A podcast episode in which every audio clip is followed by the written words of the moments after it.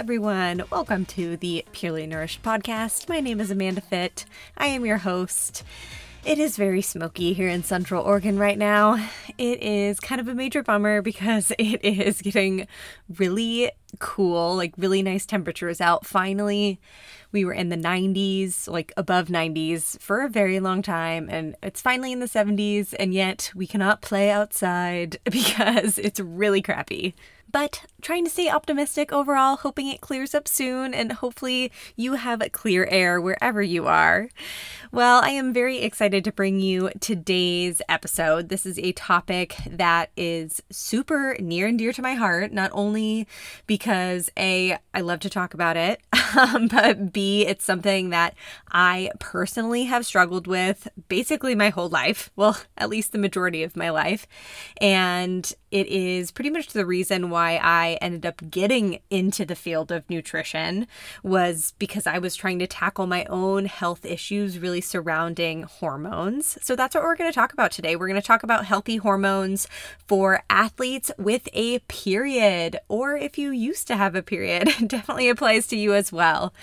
But really what, I want to do today is give you a big overview of hormone health specifically, like I mentioned, for athletes with a period.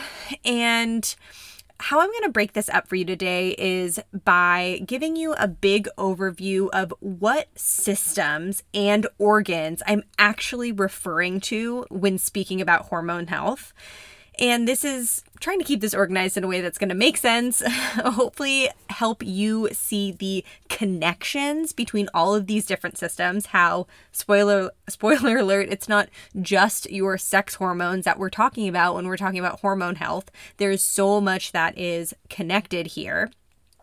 And I also really want to break this up for you in this kind of systems way, really to help you identify where you might need the most support in terms of your own hormone health and what areas of your own body to focus on to really improve your wellness in this topic overall. And of course, towards the end of the podcast, I'm going to give you some actionable tips as well to start implementing to target these specific systems that might need the most support for you in particular.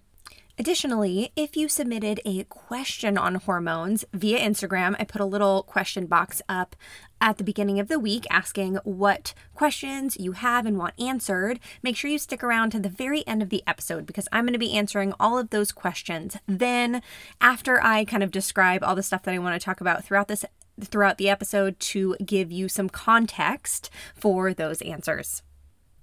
So, just to give you a little bit of background on my own personal story with hormonal health, it's been a journey. um, and I won't give you the full full long blown details. I'll probably do a whole separate podcast episode one day on just kind of my whole background and story on all this. But it really starts when I was about 14 so probably around the time that I got my period, which was like very late eighth grade, um, I started breaking out and I started getting acne, and that was my primary complaint.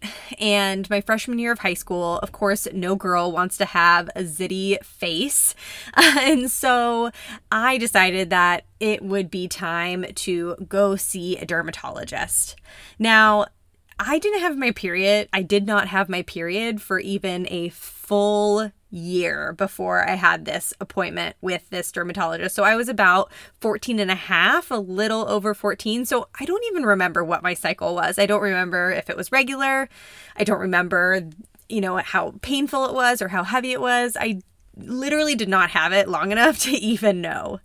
So, you know, just shy of my 15th birthday, went to a dermatologist and got prescribed an oral contraceptive for my skin, as well as my very first round of antibiotics. So these are tetracyclines. Um, they are oral antibiotics given to help acne, and one round is three months long. So here I am, almost 15 years old, starting both an oral contraceptive and antibiotics at the same time. And that is really what kind of started my whole journey with hormones. Because to be honest with you, I don't know if I would have had the issues and the struggles throughout my entire 20s, which, by the way, has been gut issues, still acne. um, when I tried to go off the birth control pill, it was a mess. I had really terrible periods and I started to get irregular periods. I gained a bunch of weight over the course of, I tried to stay off of it for just over two and a half years. That's a whole nother story in and of itself. But unfortunately, at the time, I did not have the tools that I have now to really support my body through the process. So again, very unfortunately, I was convinced by my OBG to go back on the pill to quote unquote fix all of my issues, which of course didn't happen. So here I am just trying to get better, be healthier, you know, do all of the things. And in my opinion, I was really just making everything worse. I was exacerbating my gut issues. I never fixed the root cause of my acne. And to be perfectly honest, I think that the pill, the multiple courses of antibiotics, and so, so many other factors just continued to ignite the fire that was going on in my body and just perpetuate all of the issues that I once um, thought could be fixed with, you know, the initial birth control pill. So, anyways, that's just a little bit of background into my journey. And flash forward till now, my gut is fantastic. I have done so much work over the last six months to heal my gut. I am transitioning off of the pill for the final time, and it is going so, so much better this time because again, I have so many resources and tools in my toolkit, obviously, as a practitioner now. And my skin is great. my skin is the best it has ever been in my entire life. Of course, you know, I could have a little bit of rebound with some skin stuff some months down the road, but I'm feeling super, super hopeful this is one of my favorite topics to help women with. Some people come to me wanting to get off the pill, but others come to me years later still trying to rectify all of the issues that happened while they were on the pill because the issues that they originally had never got fixed in the first place. So, one of my favorite parts of my job, because again, it's so near and dear to my heart that I just love helping women with all of these issues. I just wanted to give you a little insight into my own personal journey there, my own background with hormones, how it has played a huge role in my life, even still to this day. But I really want to empower you to see all of these different moving pieces when it comes to hormone health and how they all relate. So, let me break down how we're what we're going to talk about in this podcast episode today. So, first, I am going to tell you how I define hormone health and what hormones, organs, and bodily systems are all involved. We're also going to talk about the symptoms and conditions that present from all of these different systems being a little bit off. Then we're going to talk about how dysregul- dysregulated hormones and, of course, the symptoms that come with it impact your performance as an athlete. And then we're going to focus on what you can do to actually help improve your hormone balance. So, I'm going to give you actionable tips to start implementing, as well as some next steps for you to consider if you are someone who is really dealing with any of the stuff I'm talking about in this podcast today. All right, so let's start with the big one our sex hormones and our reproductive system. So, when I'm talking about our sex hormones, I am talking about estrogen, progesterone, and testosterone. And there are three types of estrogen. These three primary estrogen are estrone, estradiol, and estriol. And we'll come back to this in a little bit, but just know that when we're talking about estrogen, we're talking about actually three different uh, variations of estrogen. And the thing is, all of these hormones are very, very important and they all serve unique purposes on in our body. And we want all of these hormones to be in their happy, optimal ratios and optimal balance.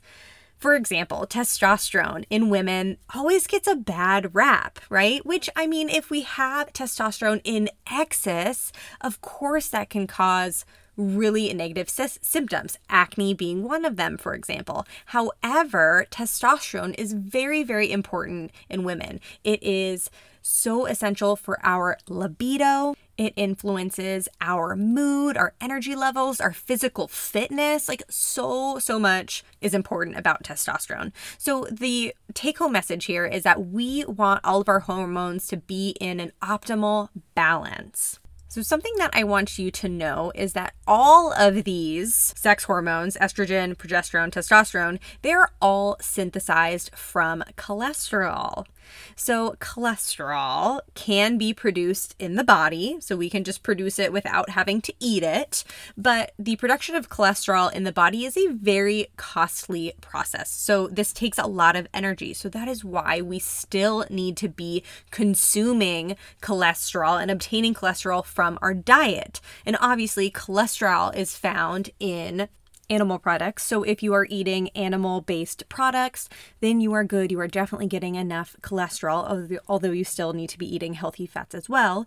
But a consideration for all of my plant based athletes out there, you are not getting cholesterol from your food. So you especially need to be prioritizing healthy fats, which will help support the production of cholesterol inside of your body since you're not obtaining it from food. So, just a little side note there.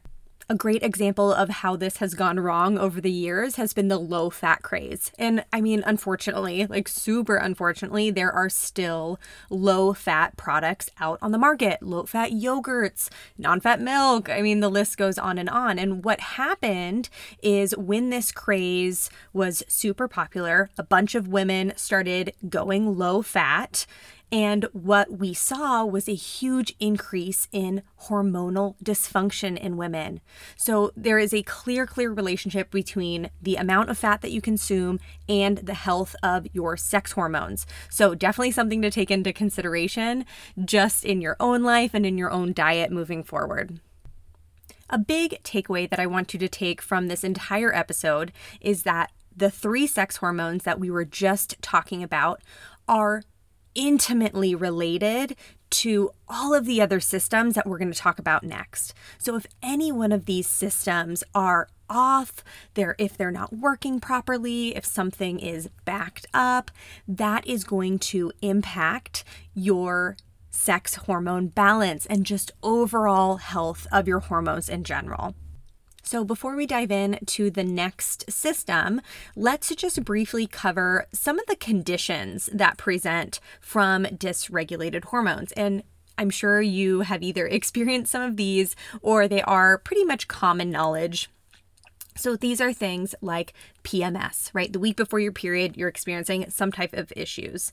They can be mood issues, anxiety, depression, sleep dysregulation. This could look like insomnia, waking up in the middle of the night, super painful cramps, irregular periods, missed periods, hormonal acne, bloating. I mean, the list goes on and on and on. And these are all subclinical things. Now, at the clinical level, so actual diagnoses, we see things like PCOS, polycystic ovarian syndrome, endometriosis, infertility, dysmenorrhea, which is just really painful periods, and amenorrhea, which is missed periods. Okay, moving on to our second system and second hormones that are involved in overall hormonal health. And this is going to be, dun dun dun, big surprise, blood sugar regulation and insulin. So let's talk about insulin for just a moment. So, insulin is a hormone that's released from your pancreas when your blood sugar becomes elevated or when it goes over its natural little happy medium, happy hom- homeostasis line. And so, basically, anytime that you eat food, besides just pure fat, which you're probably never just consuming pure fat. So, anytime that you eat food, your blood sugar rises. And when your body senses your blood sugar rising, insulin comes out to the rescue. And so, insulin is kind of like this escort, a male escort, we can call him. And he shuttles the glucose out of your bloodstream and he takes it over to cells for the cells to take it up. And insulin's basically like a key. So he is the key to the door, which the cell is the door that allows glucose, sugar, to enter into the cell. And now the glucose can produce energy or perform any function that it needs. And so the issue with insulin is if you have a dysregulated blood sugar, so if your blood sugar is constantly spiking, if it's constantly going through the roof and then it's constantly crashing, what that can eventually lead to is an overproduction of insulin and eventually insulin resistance. So basically, insulin stops being able to do its job as the little key, and the cells stop responding to the key. So they no longer open their door to let the sugar, glucose, go in. And so when this happens, then your body thinks, oh no, our blood sugar, it's still elevated. I need to release more insulin. And this process is cyclical. So now you have consistently elevated blood glucose your body can't utilize sugar that's being consumed. And now you have an excess of insulin circulating in your body. And insulin is a very powerful hormone. In relation to your sex hormones, I want you to know that insulin increases an enzyme called aromatase. You don't have to memorize that, I promise. But what this is really important to know that insulin is, or excuse me, aromatase is involved in the conversion of your androgens. So these are your testosterone, for example, and it increases the conversion of testosterone to estrogen, really estradiol. So, what you need to take home from this is if you have elevated insulin levels, your body is going to be converting more testosterone into more estrogen. And what this can lead to is an excess of estrogen, or sometimes you might have heard this called estrogen dominance and having too much estrogen estrogen in the body is not a good thing. We experience tons of symptoms from estrogen dominance and we're going to talk about those in a little bit, but I really want you to know how insulin plays a role in this whole process. So, hopefully, you were able to follow along a little bit there. But the big take home message here is that your blood sugar regulation is intimately connected to your sex hormones from a number of different connection points. So, here are some conditions that present when your blood sugar is out of whack. So, some of the things that come up are hypoglycemia or hyperglycemia. So, this is kind of what I mentioned earlier about either dipping into a low blood sugar state or constantly being in a super elevated blood, blood sugar state. And there are a lot of symptoms that come along with both of these things. So, one of them um, is anxiety. We feel like anxiety or nervousness, nausea when you're in that low blood sugar state, low energy, fatigue, feeling grumpy, feeling hangry, afternoon crashes. Um, over time, consistently elevated insulin could, like I mentioned earlier, obviously lead to insulin resistance, which is not a good thing. That is a stepping stone towards prediabetes and diabetes. It is connected to PCOS. About 70 to 75% of all women who have PCOS have some degree of insulin resistance. It's a hallmark in the uh, pathology of PCOS. Weight gain and weight loss can also be associated with dysregulated blood sugar. And, you know, all of these things are things that you really don't want to be experiencing. So, if you are, definitely take note here that maybe blood sugar regulation is a point of um, improvement that you might need to be focusing on moving forward. Okay, next system is the HPA axis. So, this stands for the hypothalamus, pituitary adrenal axis. And so the key word here is adrenals. And so whenever you think adrenals, we think stress. So this is talking all about your stress hormones as well as your stress response. So, there are a number of hormones that we get to talk about when talking about the HPA axis and your stress response.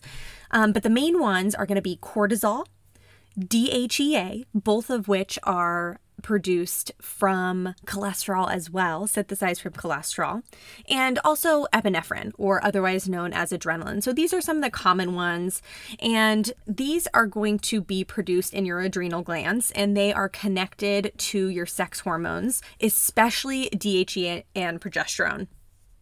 So I won't go into the full family tree breakdown or anything here, but just know that all of these hormones are intimately connected to one another. And in fact, some of them produce, some of them become metabolized into the other. And something that I find really fascinating is the act that happens in menopause or postmenopause. So, obviously, your ovaries stop producing estrogen um, when you reach menopause. And so, what happens is your body still needs a little bit of estrogen. But your ovaries are no longer producing estrogen when you hit menopause. And so instead, what takes over are your adrenal glands. So now estrogen just a little bit of it is still being produced by the adrenals. And so we can start to draw connections here between if your adrenals are extremely taxed, if they are overloaded because you live a very stressful life, like all of us do, then that impacts your adrenals' ability to be able to produce some of this estrogen. So, something really common that we see around the age of perimenopause, menopause, or even postmenopause, this is often a really stressful time in women's life. They often have children at some degree of age. Um, they are, you know, well deep into their careers. They are managing relationships. Maybe they're even trying to take care of now aging family members. Like women of this age have so much stress, and they are starting to go through these hormonal hormonal changes. And this is why we see such a high incidence of hot flashes or, you know, night sweats.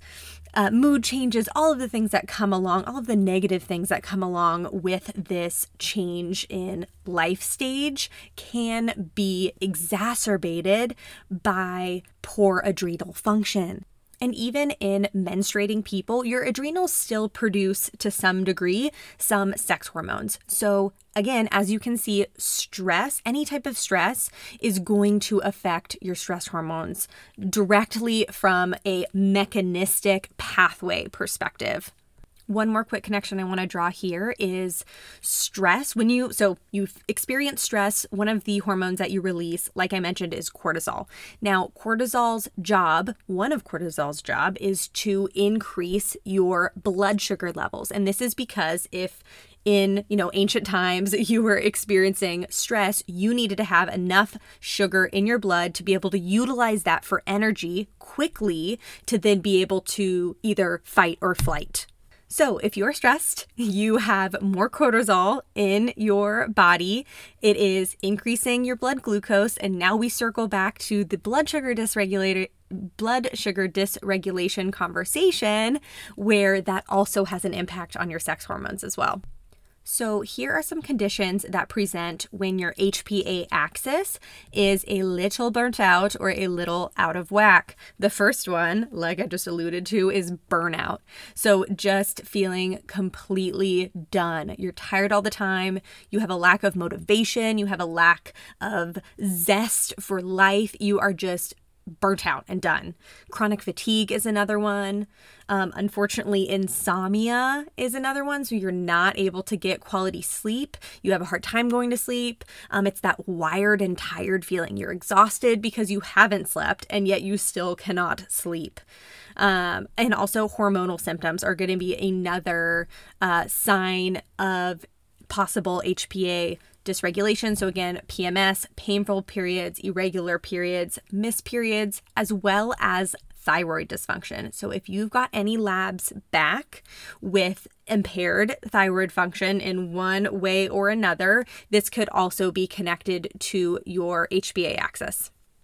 Okie doke, moving right along to our next system, which is actually an organ. We're going to talk about your liver. I love livers. livers are wonderful, and you should love your liver too because it is probably one of the most important. Well, all of your organs are important, but this is a big one for sure. So, your liver health is extremely important for your hormonal health. Estrogen is metabolized in your liver. So, what that means is, I mentioned earlier, we have three different types of estrogen, and those have to be processed. They have to be processed to, once they've done their job, they have to be transformed, they have to change to be able to be then excreted out of your body. And for estrogen in particular, the way that we get rid of it is through our poop. So, what is important to know besides estrogen, uh, all toxins, not just toxins, tons of compounds need to be processed in your liver. So, this could be synthetic estrogens, whether that be from oral contraceptives um, or any other form of hormonal birth control you're using. This could be environmental estrogen like compounds. So, BPA being one of them. Obviously, that is, I don't know if it's actually officially banned, but we, you should not be consuming BPA. And really, a lot of other plastics also contain these estrogen mimicking compounds that again that's a whole nother conversation. We could do a whole nother episode on that. But just know that your liver still has to process these things. Uh, food additives caffeine alcohol basically everything has to be detoxified through the liver. So if your liver isn't doing its job properly to eliminate any of these things or if it's just not functioning optimally maybe because it's backed up from an overload of all of those toxins that I just mentioned, this can lead to a production of really harmful metabolites of these certain estrogens, which I'll just touch on super, super briefly. And it could also eventually lead to estrogen dominance as well as even estrogen related cancers, such as breast cancer. So I'm not going to go too too into detail with this, but I just want you to know the three estrogens that we mentioned earlier, they basically have a choice. So they can be metabolized, they can be broken down into three different pathways. And what determines those three different pathways are things like our overall health of our body. So that could be nutrient status, it could be the other balance of other hormones, like a lot of different things. It could be how burdened our liver is. So, a lot of different things could determine what pathway these estrogens decide to slide down. But unfortunately, two out of the three are negative, and one, particularly the 4OH pathway, is can, uh, carcinogenic and could lead to those estrogenic cancers. So it's really important when talking about our liver is that we need to optimize our liver to be able to function best to promote those positive pathways, not promote promote the negative pathways. We want to support our liver health so it is not overburdened and it can just do its job like a well-oiled machine like it's supposed to. Again, we could do a whole nother episode, solo episode on the liver and how to support it, which I'll go into a little bit at the end of this one. Um, but just for a big overview, so some conditions that can present from a sluggish liver or from a liver that is not functioning functioning functioning optimally would be estrogen dominance. So symptoms of estrogen dominance are things like breast tenderness, mood swings, weight gain, acne, and painful periods. Uh, this could lead to, so a sluggish liver could present as cravings, like super gnarly food cravings, blood sugar issues. Again, a connection here between blood sugar regulation, hormones, and the liver. Uh, poor digestion, so especially fats. So your liver produces bile and then bile is eventually stored in the gallbladder and then secreted out into the small intestine to help break down fat. So, if your liver is not functioning properly, if your bile is stagnant, if it's not being produced well, this could lead to a bunch of digestive symptoms downstream. And also headaches. Headaches are another big sign of sluggish liver as well.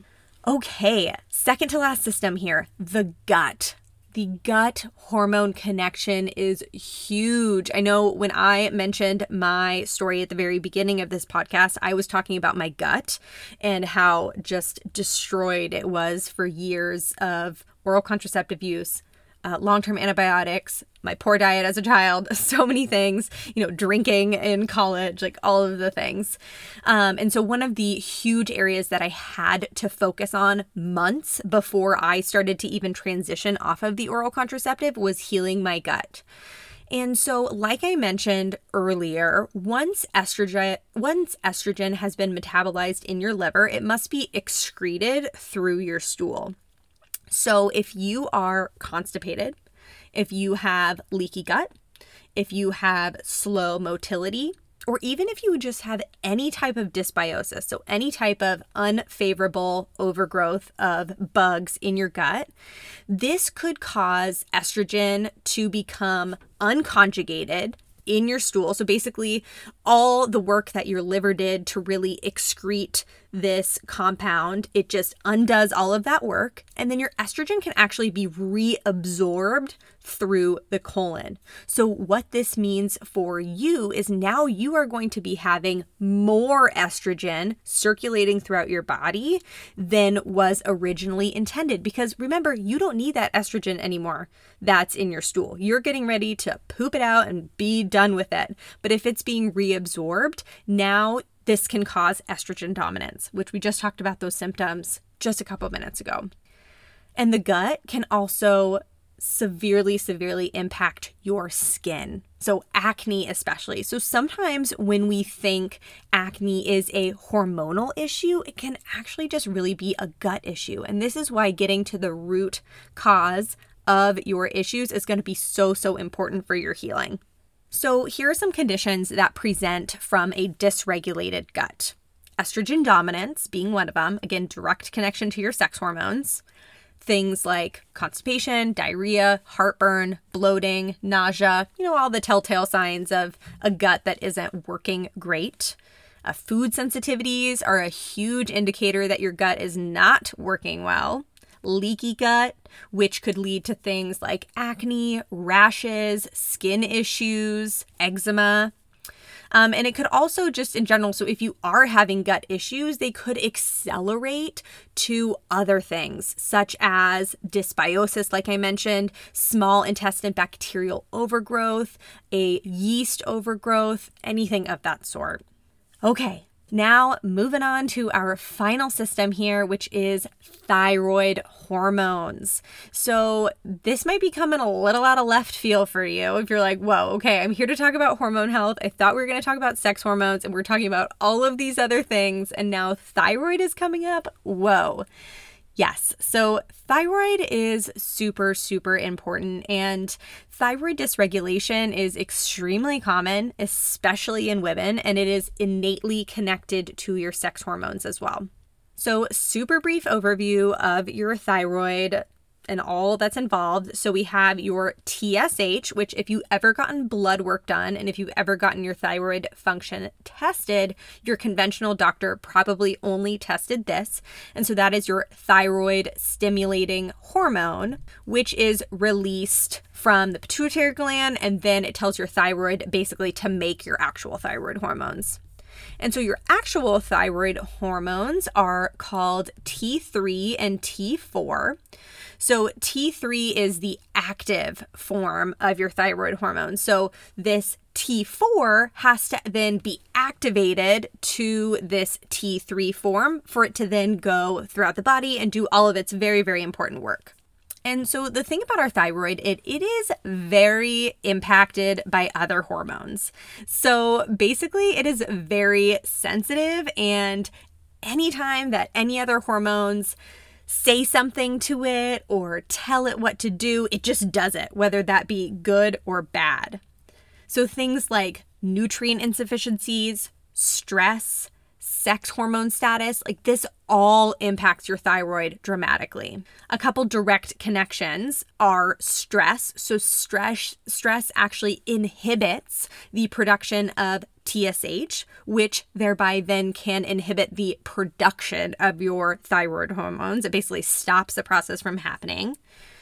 And it also can convert, or excuse me, it can also in, impact the conversion of T4 to T3. So you might not be able to make your active thyroid hormone if you are stressed out oral contraceptives have a direct impact on your thyroid. So it impacts something called your thyroid binding proteins, which basically are these little proteins that shuttle again like an escort they escort your thyroid hormones to all of the tissues that need it and so if you have um, too many of these proteins basically it just makes less active thyroid hormones available to be able to do its job. And bottom line, it can also, all of these processes just promote dysregulated sex hormones. Because again, this is all related. And one of the things that I just want to be a take home message here is that thyroid is often missed in conventional medicine until it's too late. Basically, they do not tell you if anything's wrong because they're not necessarily testing the right things until you already have clinical diagnosable hypothyroidism, hyperthyroidism, or even Hashimoto's, which is an autoimmune disease. So, definitely some signs and symptoms to keep in mind, as well as some conditions that present from a dysregulated thyroid, are going to be, like I just mentioned, hypothyroidism, hypothyroidism which is a lack of available thyroid hormones. And this could be primary, which is Hashimoto's, which is an autoimmune condition, or it could be secondary. And some symptoms that go along with this are going to be constipation, fatigue, muscle cramps, uh, mood issues, cold hands and cold feet, as well as weight gain. And then on the opposite end of the spectrum, so having an overactive thyroid is going to be hyperthyroidism. And this can present as things such as weight loss, nervousness, anxiousness, irritability, diarrhea, fatigue, basically like the complete opposite symptoms as an underactive thyroid. But some of the symptoms overlap as well. Okay, phew, you made it through all of that. That was a lot. That was just like a super surface level, big overview of all of the hormones and all of the systems and organs that are involved in your hormonal health. So let's start to tie this in now to how this dysregulation of any of these symptoms could impact your performance as an athlete.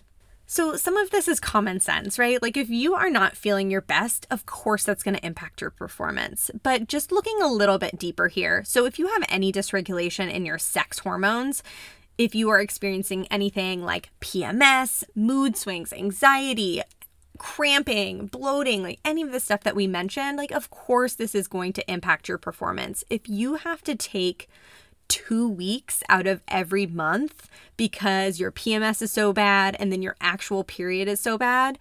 Like, that's a lot of time that you are missing out on, whether that be training, whether that be missing out on red point burns because you just feel like absolute garbage, or maybe your anxiety is so bad that it's impacting your climbing. I know that was a huge one for me. Like, those are all things that are gonna get in the way of you leveling up as an athlete insulin and blood sugar dysregulation. So I see this so much with my athletes, and that's why blood sugar balance is like top number one thing that I work on with so many people.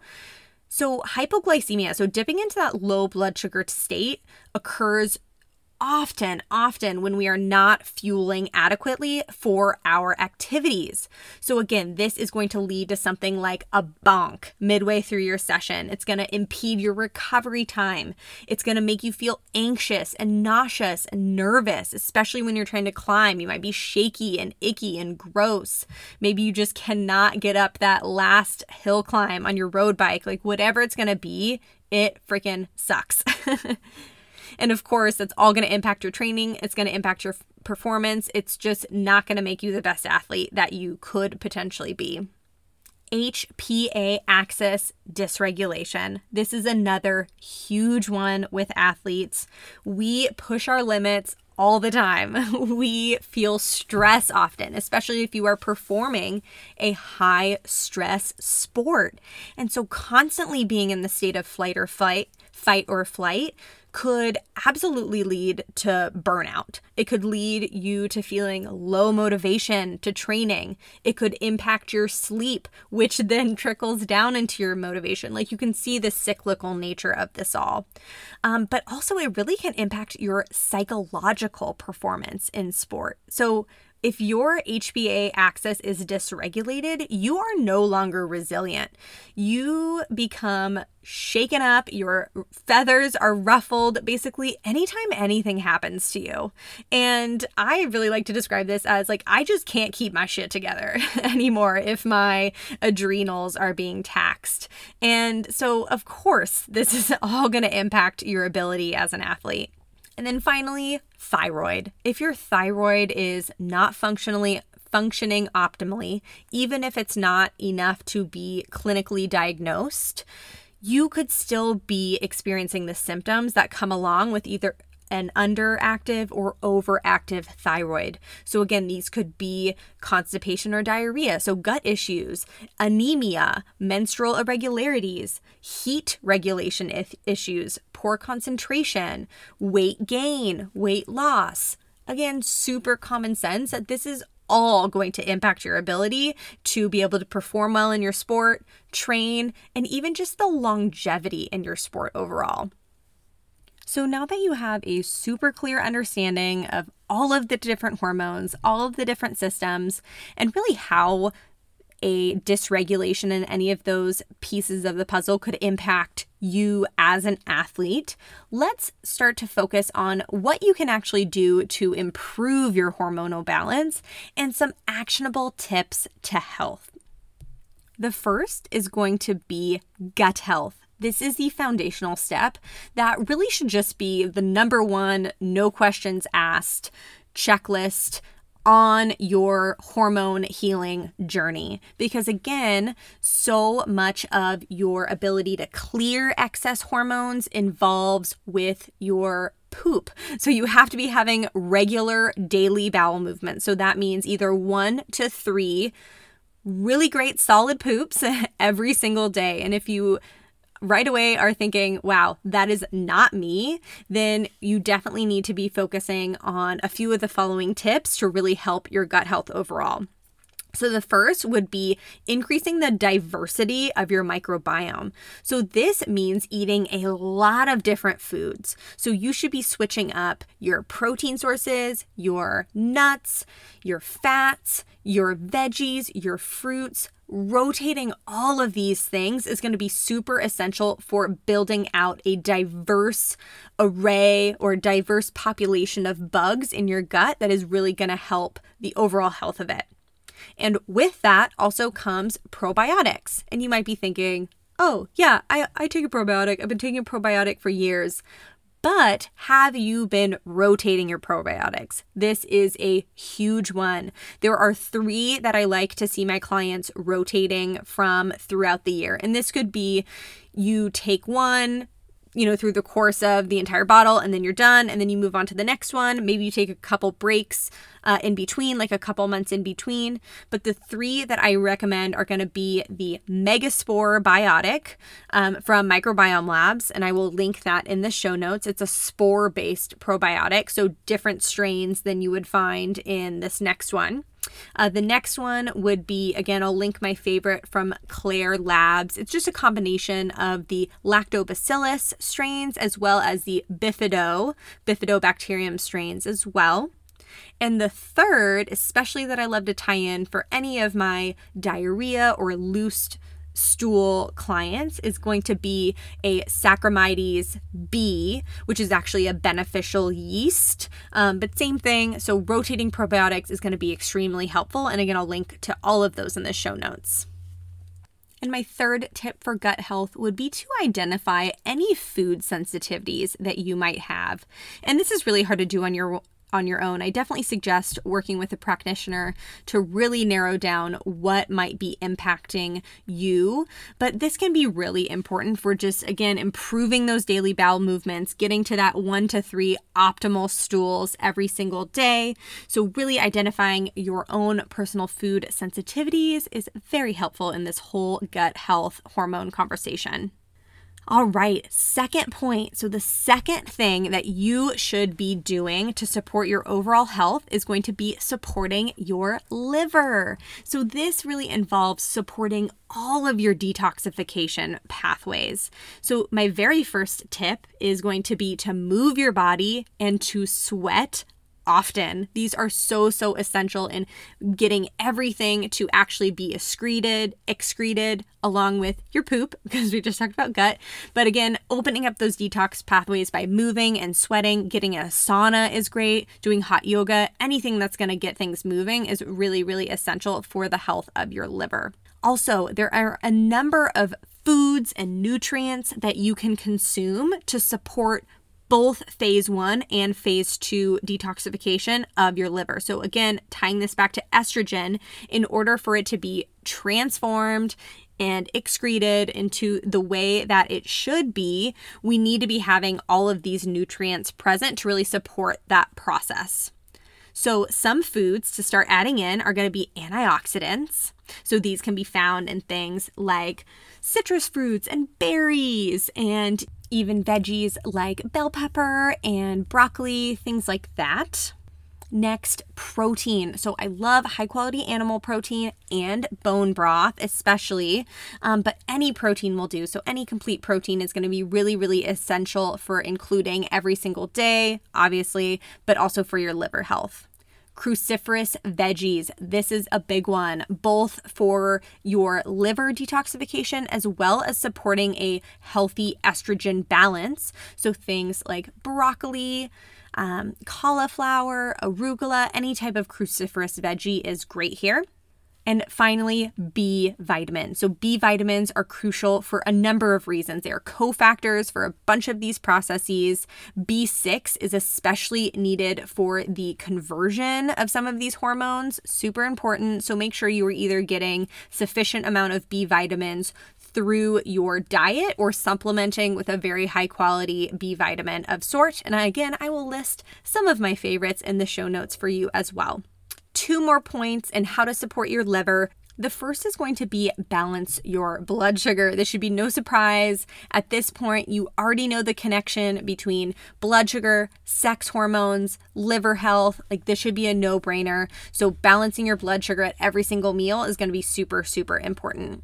And finally, my absolute favorite tip for this is going to be castor oil packs. So if you haven't heard of these, they are phenomenal. I will link again to my favorite in the show notes. But castor oil packs are super, super helpful for reducing inflammation over your liver. They help the production and flow of bile. So, so many benefits. And literally, it's just like this cozy little cotton pad that you soak in organic castor oil and you wear over your liver either for an hour or two or overnight. And it's just super comforting and it gives you tons of benefits for very minimal effort. All right, the final tip for helping you to really maximize and optimize your hormone health is going to be focused on dun dun dun, dun your diet and lifestyle. so, Top tips here include healthy fats. Remember the cholesterol conversation that we had in the very beginning of this episode? I hope you do. So, including things like avocados, olive oil, coconut oil, avocado oil, olives, nuts, seeds, healthy fats coming from animal protein as well. If you do consume that, really prioritizing this is going to be essential. Sleep. Sleep is a non negotiable for hormone health, guys. For stress levels, for detoxification, for literally everything, getting quality sleep is going to be super, super important. So make sure your rooms are completely dark. Get blackout curtains. Don't let any light from devices or anything impede that light. Make sure you are keeping your room super cool. Wear an eye shade if you need. All of the things to implement. Uh, keeping your screen time down, you know, about two hours before, which is terribly hard, I know, but getting quality sleep is going to be essential. With that comes stress management. I can't tell you how much stress has played a role in my own hormone dysregulation. This has become ever so more apparent since I started grad school. It, it's just insane. So, doing things to really support your stress levels, whether that be taking more rest days, whether that be increasing self care, getting a massage, going to yoga, getting a pedicure, I don't know, whatever, whatever's your jam, just make sure you're doing it super regularly and with, you know, really good intention behind it as well. And last overall lifestyle and diet tip here is just adopting an anti inflammatory lifestyle and anti inflammatory diet overall. So, again, stress creates inflammation. So, reducing stress is going to reduce your inflammation. Just really trying to prioritize whole, real foods, removing any food sensitivities, and you know, any additional of course, this is not medical advice. I'm not telling you to go off any medications, but with the support of your doctor, if you can work towards reducing or even eliminating any type of prescription medication, this could also be really, really helpful in reducing overall inflammation as well. Again, this is me not saying go off your meds. This is me saying support your body and work with your doctor to maybe start reducing some of that dosage and then working towards coming off some of this once and for all. All right, so those are some of my top actionable tips for you to start focusing on and start implementing to improve your own hormonal balance. Now, I just want to conclude this episode by answering just three questions that I received over Instagram because I really want to make sure that these listeners are supported and get some of their questions answered. So, the first is hormonal acne, which obviously, if you listen to my story at the beginning of this episode, has been my Achilles heel, my primary complaint basically since day one of my hormone journey. And so there are a few things that I really suggest uh, looking at or taking into consideration with hormonal acne. The first is going to be finding the actual root cause. Now, gut dysfunction can be a huge one here. Again, tying this all back to all the information that we chatted about, it is essential for you to make sure that your digestion, inflammation is all under control in your gut first to really kind of rule out anything else that might be going on. High levels of androgen, so testosterone, can also lead to an increase in sebum production. So that's kind of basically like the serum and oil in your skin, which can lead to breakouts. And so this is often seen in those with PCOS, high levels of testosterone. And one of the symptoms is that really painful um, cystic acne. However, estrogen dominant, so having too much estrogen in relation to progesterone can also cause hormonal acne. So, what I suggest is always getting testing. This is like a non negotiable for a lot of my hormone clients who decide to go this path. I mean, obviously, it's up to them if they want to test, but we cannot treat your exact hormonal imbalances without actually knowing what's not in balance to begin with. And so, doing some type of hormone analysis, I prefer the Dutch test. It's urine based, super, super efficient to determining your root cause of what's actually out of whack, out of balance within your or- hormones, so we can then start treating. And so, what treatment looks like is often diet modifications. So, those with acne often are deficient in a number of nutrients. So, really making sure we replenish things like zinc, omega omega 3 fatty acids, and even magnesium is going to be really, really essential to that, as well as targeting those specific hormones with some specific herbs or again, nutrients to really get everything back into balance. So, the second question I got is eating and training to utilize your cycle best.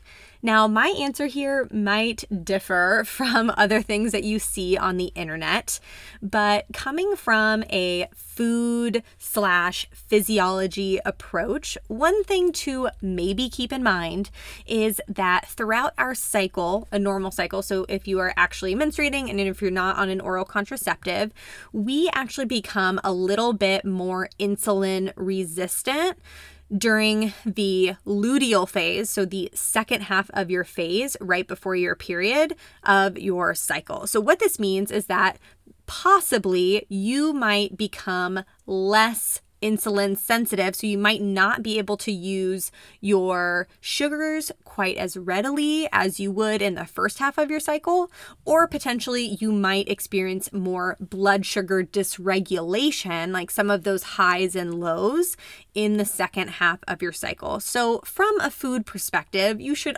always be balancing your blood sugar, but I would maybe consider really prioritizing more complex carbohydrates, really increasing fat, increasing protein during that second half of your cycle, and even in the first few days of menstruation to really just kind of help support that overall.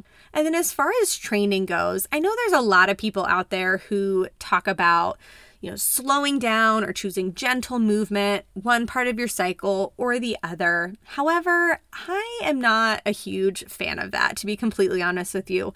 I approach this more from an intuitive perspective. What is your body telling you that day? Are you feeling low energy? If so, maybe instead of doing that super high intensity workout, you could go on a nice gentle walk and do some core instead, for example, or maybe just like a really gentle mountain bike ride, whatever that may be. Or if the opposite, if you wake up and you feel freaking jazzed and ready to go, like, yeah, do that 20 miler today. Do that, you know, limit boulder session, whatever it may be. Because if we're only trying to rely on what externally what we think we should be doing at certain times in our cycle, I think that's really limiting and I think it's actually going to hold you back from tuning into what your body is telling you and then really basing your your training and what you decide to do based off of that. So again, that's just my perspective on it. Last but not least, final question here irregular periods and super painful cramps suggestions. So, basically, anything that I said in this episode so far supporting your gut, supporting your liver, supporting your stress response, regulating your blood sugar, those are going to be super, super essential things to take into consideration for helping. Um, there are some nutrients as well. You know, don't start taking this blindly. Always work with a practitioner or check with your medical doctor before beginning anything. But calcium supplementation can be very helpful with PMS symptoms. Lots of research on that. Uh, magnesium, and there's some other herbs as well that we could do to help. Reducing inflammation is also a big one. So, again, eating an anti inflammatory diet. And finally, I would just really recommend if you can invest the funds, invest the time and the resource in, into it, is doing a Dutch test because seeing what your hormones are actually doing under the surface is crucial. It's basically the difference between spending years and years trying to figure out what's going on to accelerating your healing to even just a few months because you actually have a targeted strategic approach that you can do to make a difference right away. All right, guys. Well, that wraps up this week's episode, all on healthy hormones for athletes with a period. There was a lot of information in here, guys. This was pretty long. I was not expecting it to be this robust of an episode, but you know what? Here we are. Hopefully, you'll be able to rewind, redigest some of this information, and really start applying it into your own journey. Make sure you check out the show notes for some of the things that I mentioned, like the probiotic, as well as some of my other favorite brands, like the castor oil packs. I will link all of that in the show notes. And I will also put a couple timestamps as well to help you just refer back and kind of maybe jump through the episode if you need to re-listen, re-listen to any particular parts.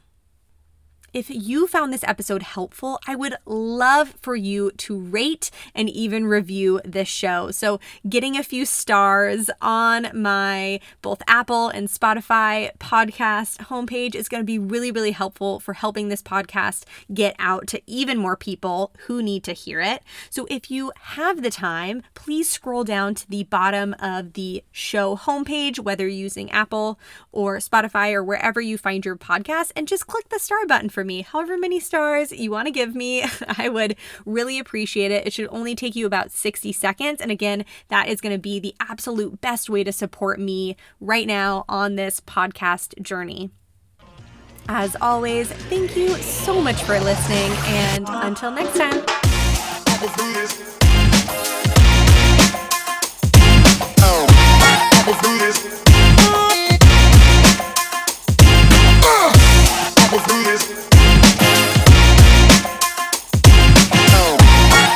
this